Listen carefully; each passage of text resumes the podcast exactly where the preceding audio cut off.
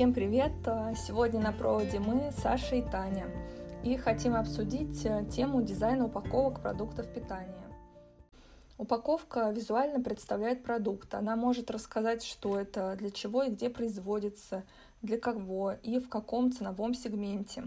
Передать ценности бренда, преимущества, э, уникальность э, продукта, привлечь внимание, повлиять на решение покупки, быть удобной и помочь в использовании продукта или наоборот. А также упаковка может быть утилизирована или использована, например, как емкость для хранения, интегрирована с приложениями, например, превращена в медианоситель с использованием дополненной реальности и другое.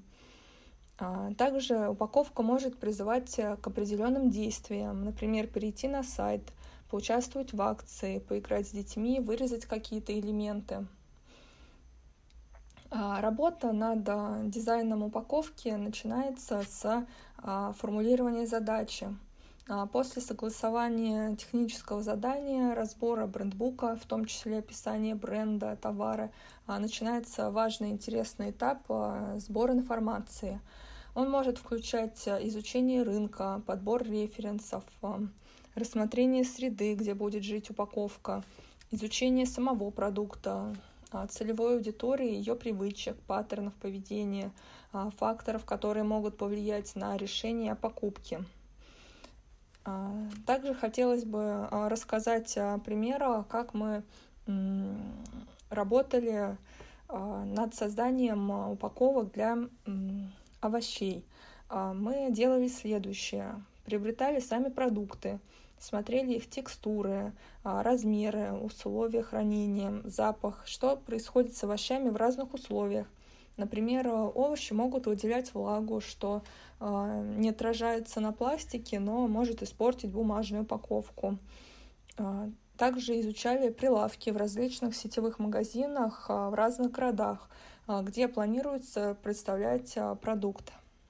А, обращали внимание на освещение, полки, размеры свободного места под продукты, хранение. В некоторых магазинах упаковки с продуктами просто сваливают друг на друга, и при этом упаковка должна быть достаточно крепкой и защищать продукт от деформаций.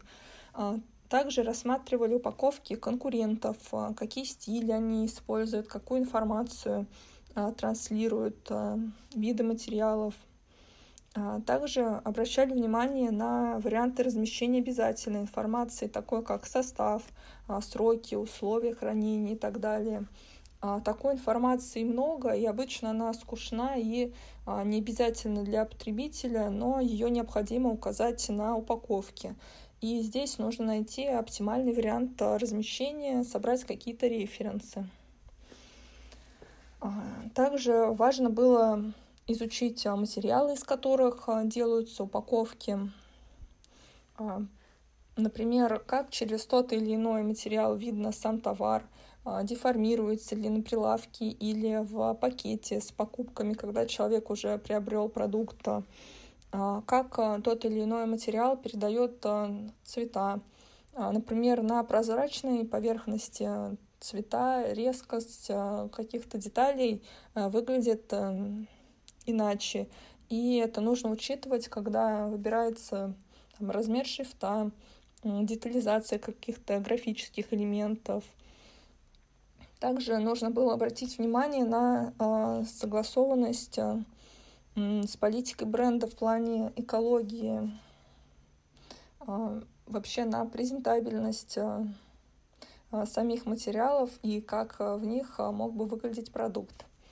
И таких аспектов, которые важно рассмотреть э, или учесть, их много, их можно всегда дополнять при новых процессах разработки.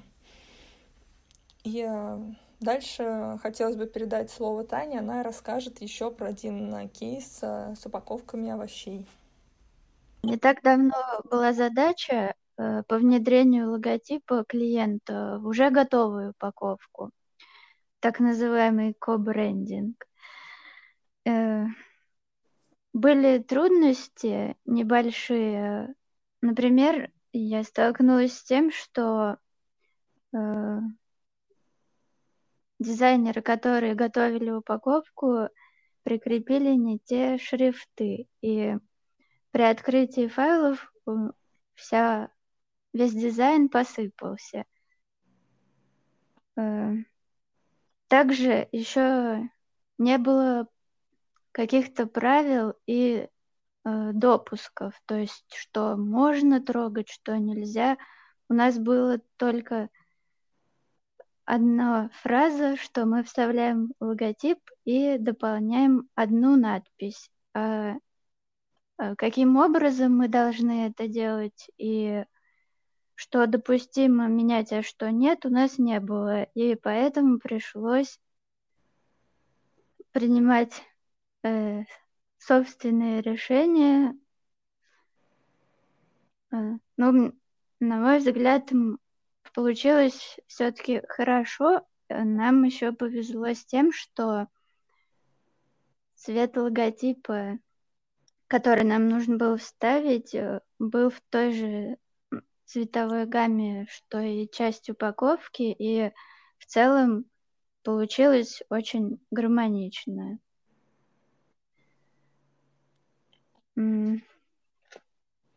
Да, интересный кейс. Да, кстати, сейчас еще, опять же, на тему овощей мы разрабатываем дизайн стаканчиков для кофе из автоматов. Интересно, что у нас с Сашей совпали идеи э, сделать из стаканчиков шейкеры, так как у этой компании есть шейкеры с томатами черри, с помидорками черри. Мы решили сделать и стаканчик кофе в виде такого шейкера. Да, тут можно еще добавить, что почему а, именно стаканчики кофе и чая а, мы просто используем а, эту поверхность как площадь для рекламы. То есть самим кофе и чаем мы не связаны, просто рекламируемся там. Угу. Вот, надеюсь, это сработает и будет интересно для покупателей кофе. Да, и привлечет внимание их, ну, друзей, которые увидят эти да. стаканчики, или просто прохожих даже. Расскажем еще про упаковку для морепродуктов. Да, давай немного расскажем, как мы начинаем эту работу. Эм, Ну, сейчас у нас есть задача подготовить упаковку и на самом деле сам брендинг э, морепродуктов, рыбной продукции. И сейчас мы на самых первых этапах наверное, даже можно сказать, самом вкусном этапе. Сейчас мы пробуем продукцию, изучаем,